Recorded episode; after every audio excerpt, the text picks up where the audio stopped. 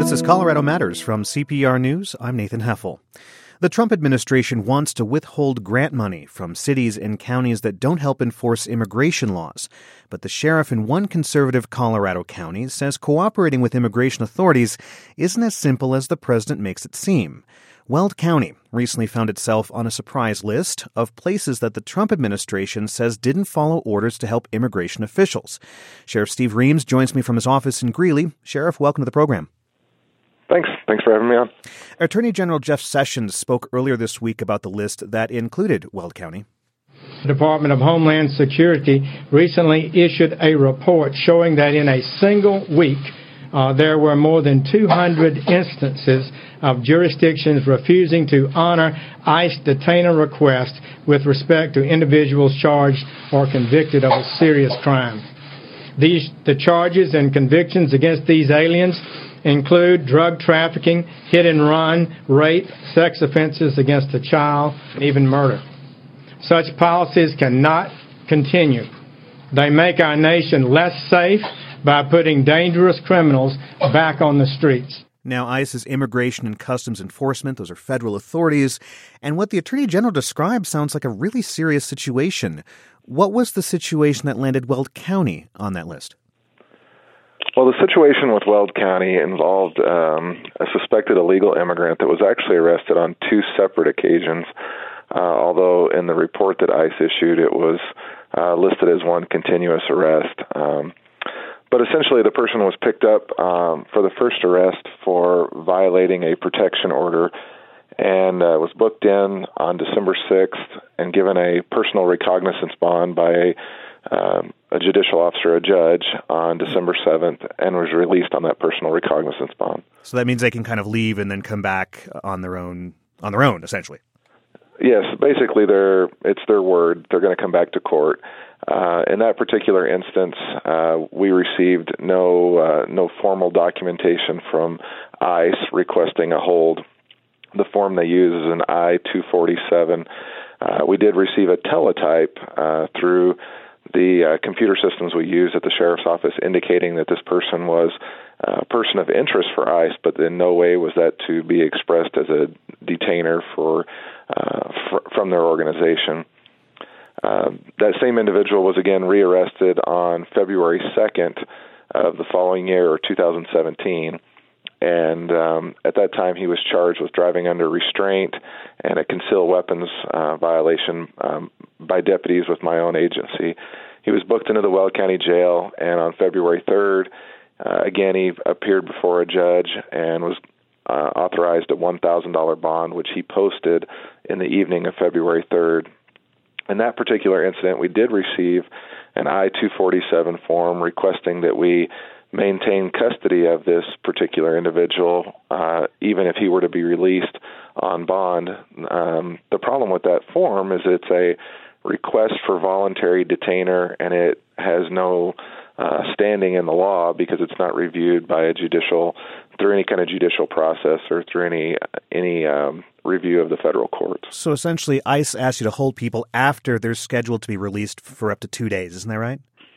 That's correct. Now, being in the country illegally is a civil offense. It's not criminal. So, do you think it's constitutional for Weld County to do as the feds asks and, and, and hold someone who has no criminal charges pending?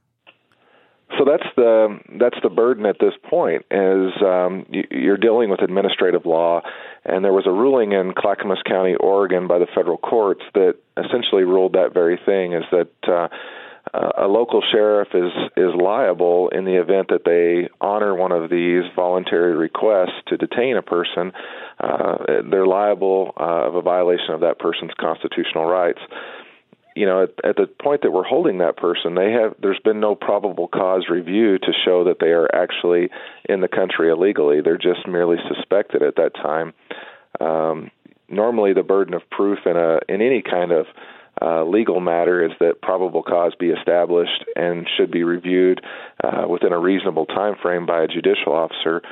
If ICE were were asking for us to hold that person so that they could then take them in front of a, a court or a judicial officer to perform that judicial review, then that that detainee or that detainer might actually be lawful. But um, the mechanism for doing that right now doesn't even come close to existing um, in the federal system. And it looks like the County Sheriff's Association in Colorado agrees with you. It maintains uh, this violates the Fourth Amendment to hold someone after a judge orders them released. And there have been cases in Arapahoe County, among other places in Colorado, where local jurisdictions have been sued by people who were held past the release date. And, and those cases have led to settlements of tens of thousands of dollars.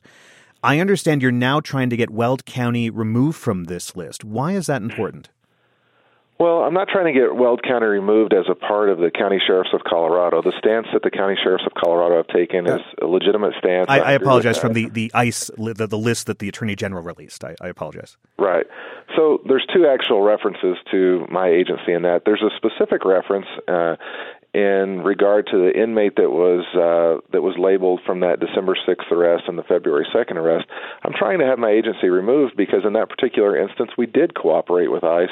We did notify ICE of this person's um, of this person's arrest and uh, detainment in my facility, just like we do with every arrest that comes into my facility, just like every county sheriff in Colorado does uh, when they fingerprint an inmate for a specific charge. Those fingerprints are transmitted to the Colorado Bureau of Investigations, which then turns uh, and provides a list to ICE of suspected uh, illegal immigrants based on foreign born status.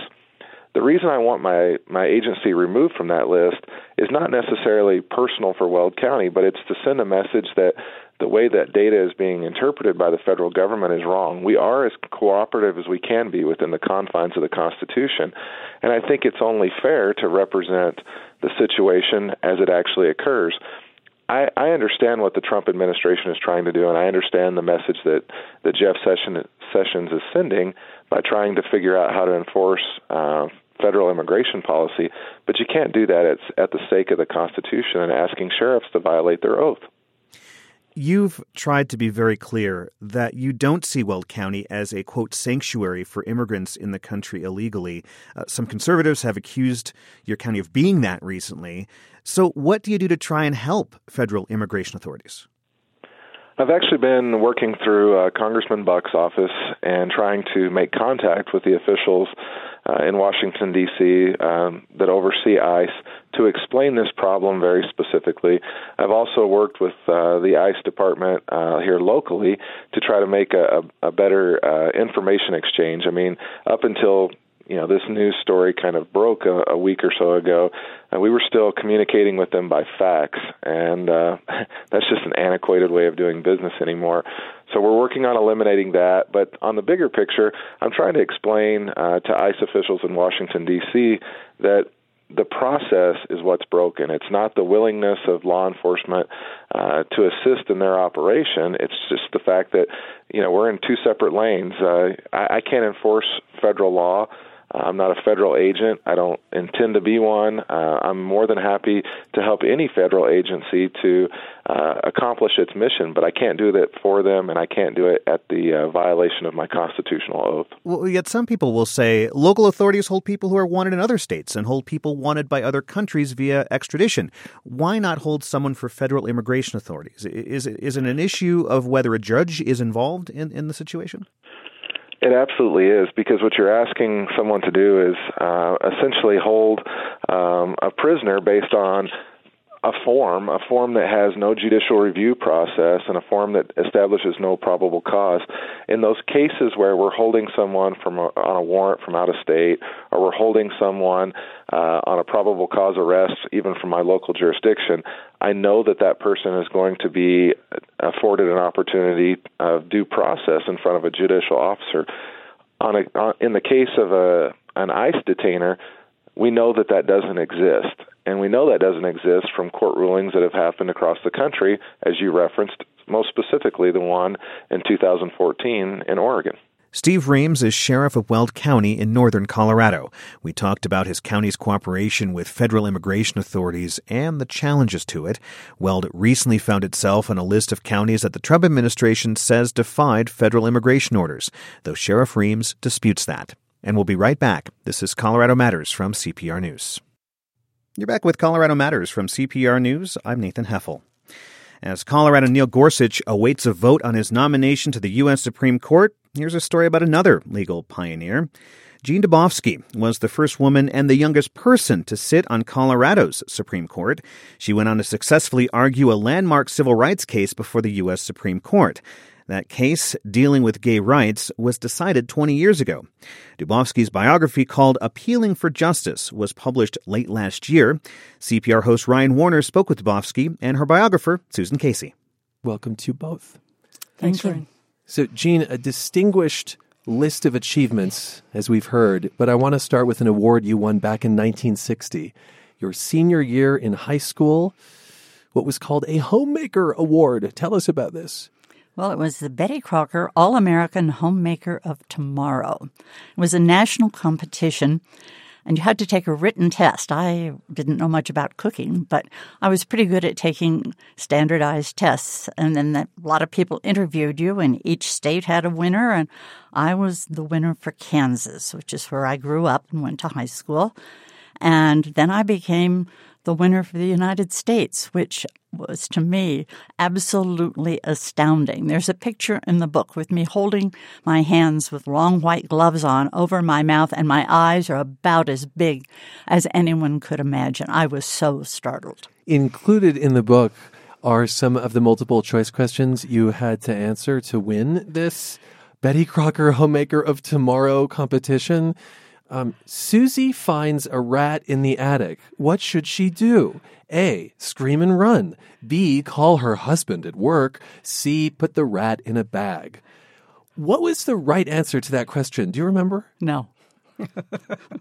You're having a dinner party and you notice your husband has a spot on his tie. What do you do? A. Point and laugh. B. Quietly let him know. C. Ignore it because you can't do anything about it.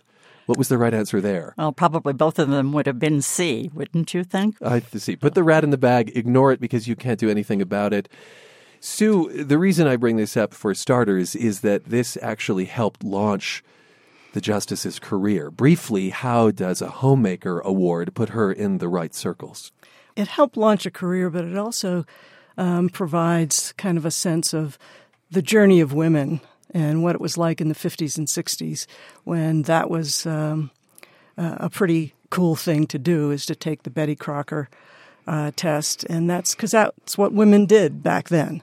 But it helped launch her career um, in many ways. And I think primarily it exposed her to a world outside of Topeka and made connections for her that lasted a lifetime. What were some of those connections? Well, she went, uh, she was in D.C um, for the big to do, the big gala. She was at the White House to meet Mamie Eisenhower. She met Richard Nixon. She had to talk to the members of the press when she won this national award. She met uh, governors and senators, and they were taken with her. Uh, and wanted uh, to give her opportunities.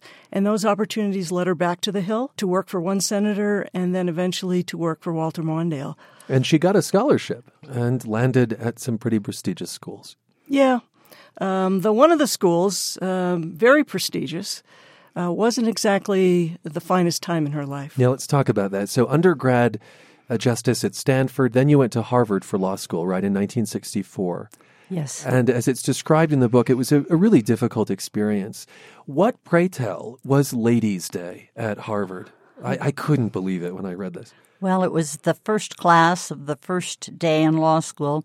A property professor who was the model uh, for the paper chase professor. This is the film, and I think the book as well, right? Yes. Yeah. And he announced that the four women in our section of 125 were not to volunteer, nor would we be called on.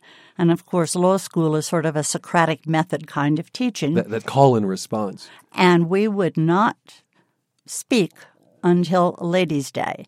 Ladies' Day was near the end of the school year. It was the least important uh, topic of the year. And he always chose the same topic for Ladies' Day. So the few women in the class ahead of us handed down the questions so we knew what the answers were. And we sat up in front of the class, and that was Ladies' Day. So one day in taking this class is when women in the class could speak up. That's what That's you're right. saying. Why didn't you leave? Well, I left that class a lot. There were a lot of days I sat outside and just took notes because I really found it uncomfortable to be in that classroom. You know, that's a good question, though, Ryan, because most of the story that I uh, found about Harvard Law was not from Jean, because she said, you know, it was hard, but, but from other people like Justice Mary Mullarkey. And Who also asked, sat on the state Supreme Court. Yes, and I asked her why didn't she leave, as I asked Jean, because it's a it's a question we all would think. And what they both said, and others that I interviewed, was, "Where would we go?" That was the best law school in the country, and if it was that way there, um, it was representative of what was going on at the time in the country. Women just weren't perceived of, allowed to be in those uh, top professions. And yet you got your law degree and obviously had a very successful career in the law, as we'll explore. But how would you say, Justice, that that era shaped you? Oh, I think it makes you well aware of how difficult things can be. But most importantly, it taught me that you always have to work harder than anyone else because if you're one of a very few women in any given situation, you don't dare make a mistake. And gosh, that sounds exhausting to me. Well, it is in some respects, but you have to be so careful because if you're not prepared to do something and don't do it very well, everyone will remember, and then the women who might come behind you will suffer because, oh, she was a woman who didn't do that very well. A lot of pressure, in other words. Yes. You're listening to Colorado Matters. I'm Ryan Warner, and we're talking about the story of the first woman on the state Supreme Court who would go on to successfully argue a landmark civil rights case before the U.S. Supreme Court. That's Jean Dubofsky. Uh, her story is told in the new book, Appealing for Justice One Colorado Lawyer, Four Decades, and the landmark gay rights case Romer versus Evans. Her biographer is Susan Casey, former city councilwoman in Denver. And so, uh, Jean, a few years after you graduated from Harvard, you and your husband Frank, also a lawyer, moved to Boulder. You worked at several agencies specializing in social justice. And one of those jobs took you to the state capitol where you lobbied and worked on legislation and met a gentleman, a Democrat named Dick Lamb, who later became governor. In 1979, he named you to the state Supreme Court. What had changed in the political climate that allowed a woman to be appointed to the Colorado Supreme Court, given how difficult we heard the road was before then? Well, I think times were just beginning to change. Sandra Day O'Connor had not yet been appointed to the U.S. Supreme Court. I was the 11th woman to serve on any Supreme Court in the country. But Dick Lamb had a wife who was very progressive and very interested in helping women break through into some areas where they'd never been able to serve before. This is Dottie, correct? This is Dottie. And I think it was the beginning of change. Colorado now, for a long time, has had three women on its Supreme Court. The U.S. Supreme Court has three women. I hope we're not stuck at three, but it seems to me that I was lucky and was around at the right time when things really began to change. So you served on the state Supreme Court until 1988, went back into private practice, and in 1990, we get the beginnings of a controversy and what became a landmark lawsuit over gay rights in Colorado. Sue, just briefly uh, set this up for us. An amendment to the Constitution, um, the state constitution, a state constitution, uh, was passed in 1992, which was a very, very funny election year, much like today. Um, that prevented cities and towns from including so, uh, sexual orientation to be protected from discrimination. And this amendment would stop cities and towns like Denver and Boulder that had ordinances. And um, this is Amendment 2. There was only one way to stop it once the voters voted for it, and that was to uh, take legal action. And it worked its way through two trials at the local level, two Supreme Court, Colorado Supreme Court trials, and then all the way to the U.S. Supreme Court in 1995. It took three years to get to oral arguments at the court. Jean, in writing about this, Sue describes your role in the amendment to fight as quoting here, a battle that would challenge uh, her like no other. Why? Well, first of all, if we had lost that lawsuit, it would have diminished equal protection not just for the GLBT community, but also for all civil rights. And that was a pretty weighty kind of thing to take on. Hmm. And I had never argued or had a case in the U.S. Supreme Court. So that was an additional problem. And finally, like almost all major issues, there were so many different views as to what the right way was to approach the case that I had lots and lots of help and lots and lots of advice, but lots of contrary opinions. And sometimes they would say, well, if you're going to do that, then you shouldn't handle this case. What was the angle going to be on the legal argument? And, and briefly, what did you insist that it be? I insisted that we stay focused on defeating Amendment 2 the national gay rights community wanted to have a case that would resolve all the unresolved issues like gays in the military, overturning um, the uh, Bowers versus Hardwick case, which had upheld criminalization of gay sex and um, gay marriage. And my theory was we couldn't do all of that at once. And indeed, you were successful before the U.S. Supreme Court. Were you nervous during oral arguments? Well, I think you worry about it, but I got my opponent got a first question that told me that I thought we had the fifth vote to go our way. So I relaxed at that point and thought, okay, just don't make any mistakes. And so you see that decision 20 years ago now as pivotal to a lot of cases, a lot of decisions, a lot of issues today. Yes, all of those other issues eventually got resolved on a case by case basis.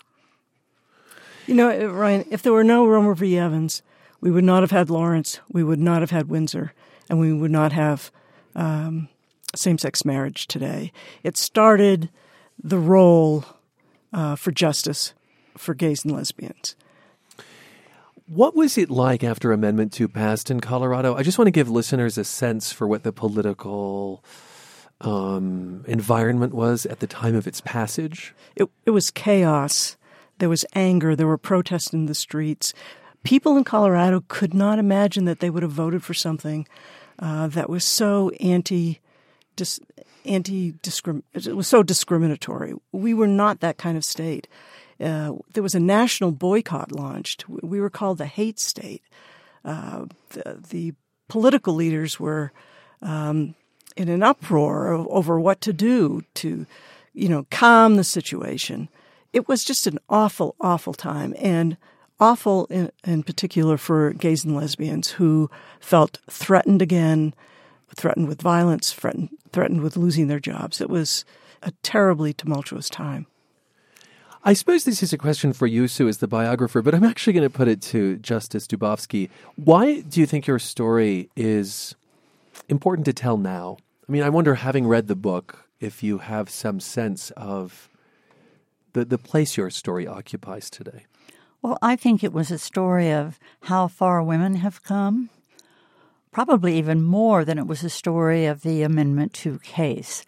And I think, in a very sad way, it shows how we can come a long ways and then maybe everything will turn back again. We could lose a lot of the rights that um, women and the GLBT community are now taking for granted. And that, I think, is frightening. I had thought we'd come a long ways with a lot of work, and it can all be taken away. That's former State Supreme Court Justice Jean Dubofsky and author Sue Casey speaking with Ryan Warner in November. She's a former Colorado Supreme Court justice and successfully argued a landmark gay rights case before the U.S. Supreme Court, decided 20 years ago. Sue Casey is a former Denver City Councilwoman who wrote Dubofsky's biography, Appealing for Justice. It's up for a Colorado Book Award. Just ahead, the Islamic Center of Fort Collins was vandalized last week. We'll speak with its spokesman about how the community is reacting. This is Colorado Matters from CPR News. You're back with Colorado Matters from CPR News. I'm Nathan Heffel. The man arrested for vandalizing a mosque in Fort Collins over the weekend has admitted to it. 35 year old Joseph Scott Jacinto was caught on camera overturning benches, kicking doors, and breaking windows with rocks, and a Bible was also found thrown inside. The community has rallied around the Islamic Center of Fort Collins to share their support. Shakir Muhammad is a spokesman for the mosque. Shakir, welcome to Colorado Matters. Thank you for having me on. I, I understand that the mess is already cleaned up, but what was your reaction the first time you saw the damage? Um, I get, the reaction was uh, kind of shock, disbelief. Uh, I was happy that no one was hurt at our center. Hmm. Um, but actually, uh, because of international world events and the current tone in the U.S., I actually wasn't surprised that it actually happened. Unfortunate to say. What was the price tag? Does insurance cover any of this? Um, insurance does cover some of it. I know uh, some of our um, uh, board members were speaking about the cost, and they had some estimates. So there's a good amount that will be covered, but there are some additional costs that we will have to pay. I do believe. And of course, that the, the, the anguish of that as well. Uh, the Council on American Islamic Relations says, "quote 2016 was the worst year on record for incidents in which mosques were targets of bias. So far this year, more than 30 mosques have been targeted." Did this news have you on high alert before the vandalism happened? Um, uh, not CAIR's news, but the actual occurrence that I witnessed or that, that I knew of. Um, in Texas, there was actually a mosque that was burned to the ground. I believe it was uh, at the end of 2016, and uh, I believe at the same time too, um, there was a mosque in Quebec that was actually a shooter opened fire on the mosque on the early morning prayers, and I believe uh, six people um, lost their lives to that event. So those things uh, did keep me or keep me looking and cautious about our community and safety. How has this affected the congregation? Um, the congregation, uh, they are apprehensive, they're cautious, but they do trust uh, in the people and the neighbors, uh, residents of Colorado and Fort Collins, that uh, you know people will not uh, do harm to them, and they also uh, feel safe or rely on the local law enforcement and the uh, the center staff and uh, board members to um, have measures and have procedures that'll keep them safe as they come to worship and uh, use our center. Now, uh, your mosque is on the southernmost tip of the CSU campus, and it's going to be a straight shot to the new stadium that's being built. Uh, is that concern to you that maybe you're going to have forty thousand people over the weekends, uh, you know, walking right past your your congregation? Yep, yep, that's a concern on on, on several different levels where we talk about uh, parking issues, or we talk about uh, trash and cleanup along the basically the Lake Street corridor, which it'll soon be, and also visibility uh, for people who are not familiar or aware that there are Muslims in Fort Collins, or even they have never even met a Muslim person. Uh, our mosque will be very visible, even it, even it is now. Actually, CSU uh, dem- purchased and demolished some homes that were just surrounding the mosque, so now there is not that sort of uh, landscape and house cover fronting the mosque. So now it's actually you can see it from quite far. Um, so yeah, it, it's a concern on, on several levels, and one of them is the safety issue. Now, the community has rallied around the mosque in a number of ways, and that includes other religious leaders, a rabbi, a pastor. C- can you give us a few examples? Yeah, actually, the, the first time I heard about the, the vandalism uh, was by um, the Rabbi Hillel um, here in Fort Collins at, at the uh, local synagogue. Um, I was actually out at lunch with a community member, and I did not perform the morning prayers at the mosque. I performed them at home. Uh, then I went to uh, lunch with a community member, and I had I received the email from the rabbi, and he asked me if our center was vandalized this morning, and I told him I, I you know I wasn't certain, I wasn't sure of that I hadn't heard it. Uh, let me check back with him. Hmm. And the first place I thought I checked was Facebook. I thought he might have heard, seen it, seen some posts from there, and that's where I actually saw the the posting and the pictures. Uh, so yeah, um, that was the first way I've heard about it. And the rabbi with our president uh, Tawfiq uh, Abu Lail, uh, they actually actually it was idea of the rabbi, um, but they decided to have a rally at the mosque for later 5 p.m. that that afternoon. And uh, we have been a part of the Interfaith Council here in Fort Collins. We've had a lot of support, and actually, um, they've requested us on several occasions to be a part of the events. Not that they wanted us to, be, not that they were extending an invite, but they wanted us to be included, to be involved. So we've had a, um, always support from hmm. the uh, the faith communities here in Fort Collins. Now, you chose not to share the photo of the suspect on your Facebook page. Instead, you shared a photo of the mosque with a rainbow framing the sky. What led to that decision to not show his face? Yeah, I'm, I'm the manager. I'm the main contributor to the uh, Islamic Center for Fort Collins Facebook page, and I feel that I didn't want to harp in on the individual I'd rather have an optimistic outlook as to what rally, the, what happened, what transpired thereafter. So the people rallied together. The mosque is even safer than before, um, and therefore had rainbows instead of a picture of the suspect at the time who was accused of doing this event, and perhaps it might be found that he actually did it. But I feel that's more optimistic and the direction of the community rather than focusing on this person, individual he's caught in the the judicial judicial system will take it from there. Yeah. You're listening to Colorado Matters from CPR News. I'm speaking with Shakir Mohammed, a spokesman for the Islamic Center of Fort Collins. It was vandalized last weekend. Uh, we've talked about faith leaders coming uh, to rally around uh, you in support, but what message have you been getting from the community? Um, just as open and warm um, support. We've had tons and tons of phone calls, emails, and Facebook messages, and uh, that we haven't been able to keep up with. We're actually trying our best, but uh, we've had a lot of support from community members, from people internationally, um, even uh, international uh, media outlets, national media outlets, uh, reaching out to us. It's kind of interesting. After the whole event was uh, I wouldn't say done with as far as on on site at the at the center. You know, the vandalism happened. You know, the police came. There's a rally 5 p.m. Uh, on Sunday, and then Monday, I think you know most people decided, okay, we're going to go forward with our day with optimism and and support of each other, and then the media then found out the story. Sunday is probably a slow news day, and then so sort of recant recount, uh, you know, you know, backtracking the events that happened. So. Yeah. And this wasn't the first time the community rallied in support of the uh, at the Islamic Center Fort Collins after the San Bernardino shooting. People also came out. Tell us about that.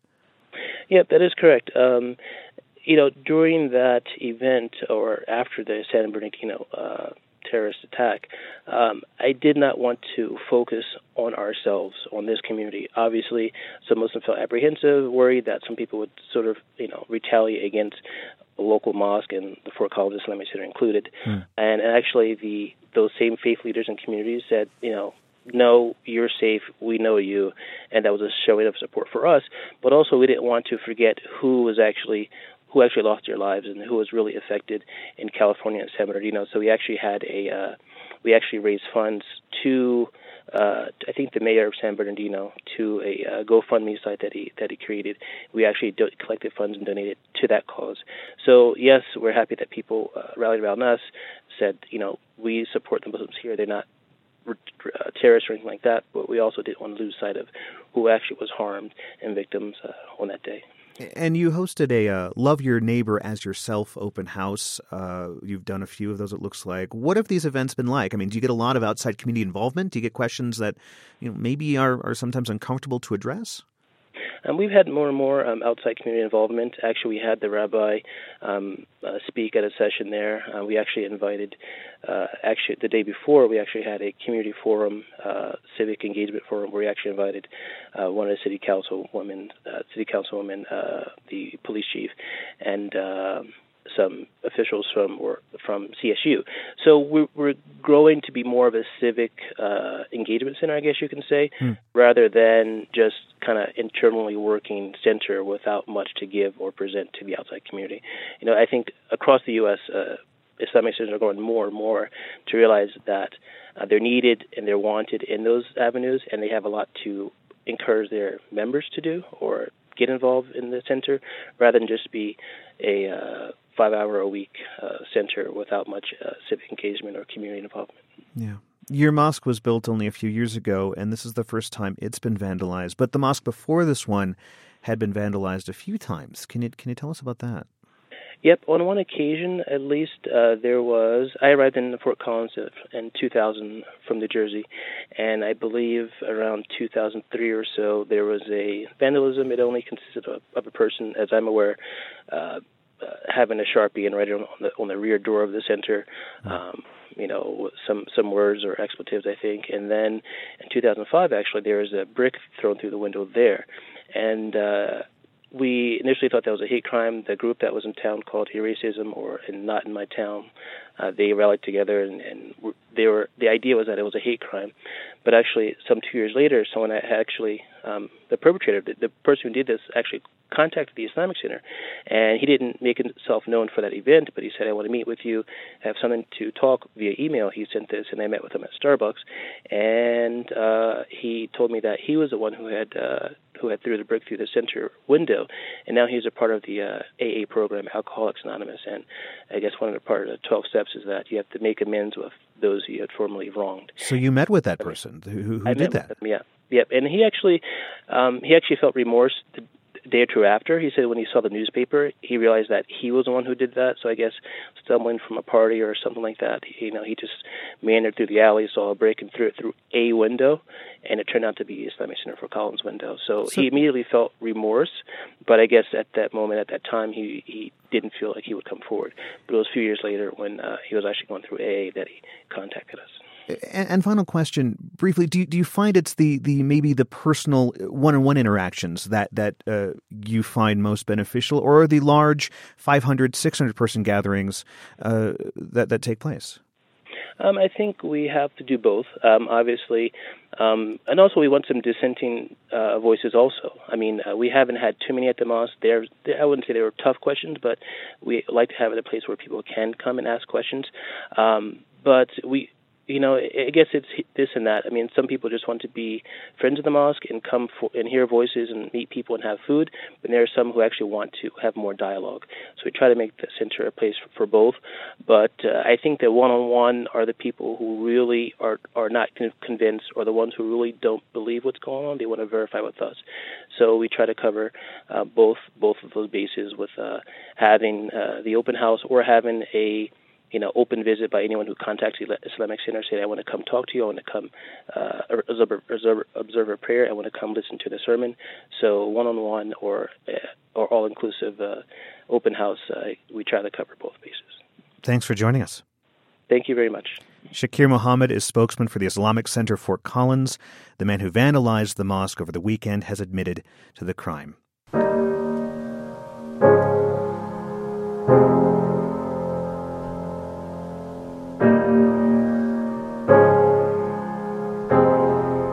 Up next, the chapel at the U.S. Air Force Academy in Colorado Springs is closing for renovations. We'll take a tour of the modernist landmark with its architect. This is Colorado Matters from CPR News.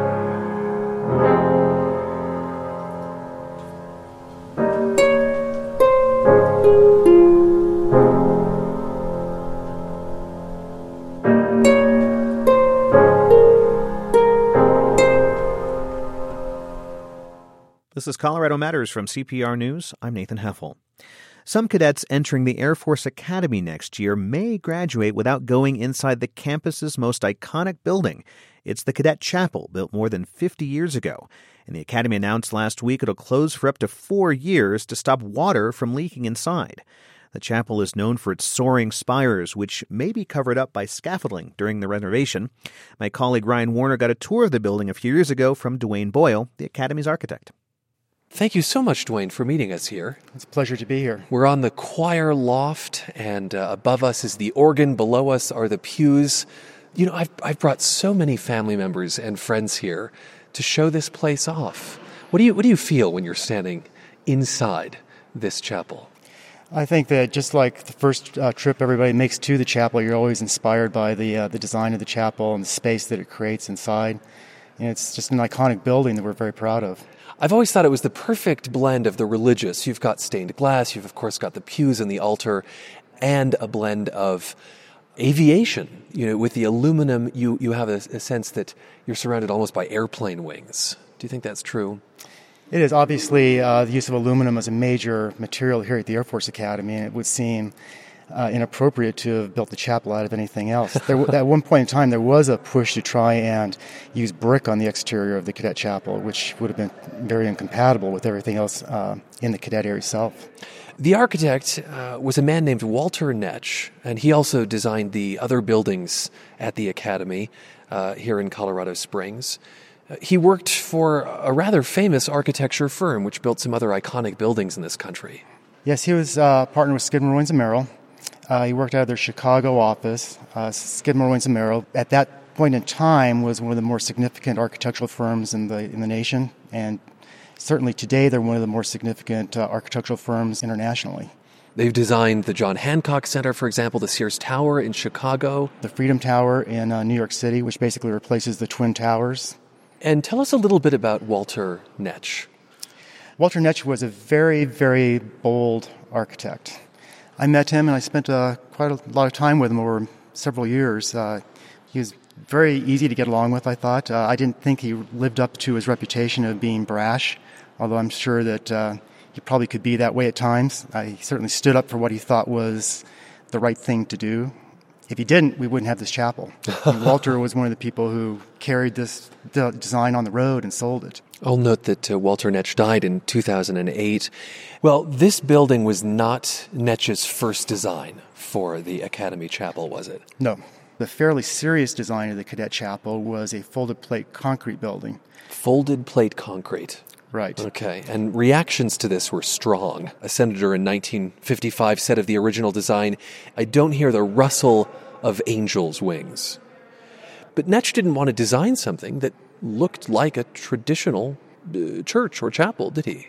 No, he didn't. And I think part of the issue back then uh, was where the world of architecture was at at that point in time. International style modernism was pretty well accepted. But when it came to a, a religious structure, there was a lot of interest in how you could actually do a religious structure in a modernist style. Hmm. And uh, I think in today's world, you wouldn't have that same problem. But back then, it was a very new concept. So he went back to the drawing table, Walter Netsch, and uh, I understand studied uh, religious structures in Europe. What were some of the the edifices that he studied? One was uh, Sainte Chapelle, which was the quality of the light coming into the building. Hmm. Uh, Notre Dame, which was the uh, structure, flying buttresses on the outside of the building, sure. plus the proportion of space and also the uh, Basilica of San Francesco d'Assisi, which was it is a uh, complex of more than one chapel. And Walter had always questioned whether you could really include more than one chapel in one building and successfully do it. And, and he, he, did, in, in, fact, with the building we're standing in. You have the large chapel above, and then you've got other religious spaces, for instance, of the, for those of the Jewish faith, the Catholic faith below. So he goes back to the drawing board, and how controversial was the design for this building? This building was controversial uh, not only because of its design, but because of its cost. Okay. Uh, I think the configuration, the way the spires are done, uh, the shape of the spires uh, look like missiles, upended air, aircraft ready to take off, things like that. Of course, that sounds was, perfect to me for an Air Force Academy chapel. Right. It had a military type of a, a look to it, or, or people could perceive it as having a military type of look to it. And that was part of the controversy that it still didn't have that traditional look of what people thought a chapel should be. And uh, you mentioned, uh, Duane Boyle, that um, cost was an issue. And one cost savings has resulted in a rather leaky structure. And we stand here today on a pretty rainy day. Tell us about this, this decision. Well, there were budget problems with the chapel. There was a number of uh, things that were done to reduce the cost. Uh, for instance, the chapel originally had 21 spires. It was cut to 19 and then down to 17 because of budget. But that didn't cut the budget enough. And uh, so the uh, Air Force looked at doing different things. And one of those was to eliminate some internal flashings from the design that were meant to carry water out of the structure. Okay. In favor of using caulking. That did save some money. But the problem is that this building has 32 miles of caulking on it now. 32 miles. 32 miles. And how often does that need to be replaced or updated or filled in? Well, there's a constant program here at the Academy to recaulk a number of spires. It's either every year, maybe every two years, uh, at significant cost, not only from, for the caulking, but to repair the water damage to the inside of the chapel from when it does leak. And currently, where we're standing on the choir loft, we're next to the uh, uh, organ, and we now have water damage in the organ. We're looking down onto the uh, pews, and there's uh, warped wood on the pews, water puddles on the uh, floor, and a lot of wet plaster on the spires. So the, the cost of making that change was significant it makes me wonder if you've now spent more fixing the leaks than you would have spent, or the government would have spent, on those original uh, designs to make it uh, more waterproof. I suspect that's true. I don't have the figures, but I, I suspect we've spent more on caulking projects than what the chapel originally cost altogether. But I have to say, in all fairness, uh, this was a very unique building, and nobody understood at that time what the real impact of removing those internal flashings was going to be. Hmm. Nobody purposely removed them thinking there was going to be a risk of massive leaks. When I look at, at the the bones of this building from the inside, I can't help but wonder if it if it doesn't kind of expand and contract or have some something of a I don't know, a life of its own. You know, the, the way that it's assembled makes me feel that it almost has joints. Does that make sense? It does. And then this building is actually a modular building. Oh, really? Very elaborate modular building. The structure of this building is 100 tetrahedrons. And those are all built off site, brought in on rail cars, and assembled on site. Huh. So, what you see with all the joints are the intersections of where the tetrahedrons are. And the building does move quite significantly. It's not a structural problem, it's not going to cause any safety issues, but it does move extensively. And that's part of the problem with uh, trying to make sealants last for any particular length of time. I see. And, and so on a windy day, do you have some sense of its uh, breathability? uh, it pops and crackles on a windy day. Yeah. It's become part of the character of the building, I think. right, after a certain point, flaws become character.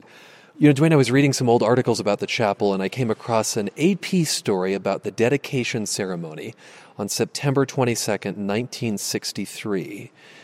And the article said the chapel was supposed to open for the graduation uh, in 1963 in June, at which President Kennedy was principal speaker. But the leaky roof kept the building closed. Do you know that story? I don't, but but it doesn't surprise you. It doesn't surprise me. It's been a problem uh, apparently from uh, early on in its history. You know, there was a poll done by the American Institute of Architects to determine the country's 150 favorite works of architecture. And uh, the Cadet Chapel came in at number 51. Uh, what does it say to you that a building so steeped in controversy at the beginning has really become such a treasure? Well, I think it's a tribute to Walter's genius because the fact that it was controversial isn't necessarily a bad thing. It's much worse if people don't have an opinion about it. Right, something. Then you haven't really unnoticed. accomplished anything or what you set out to accomplish. So the fact that it was controversial and evoked strong feelings originally, it, I think, is good.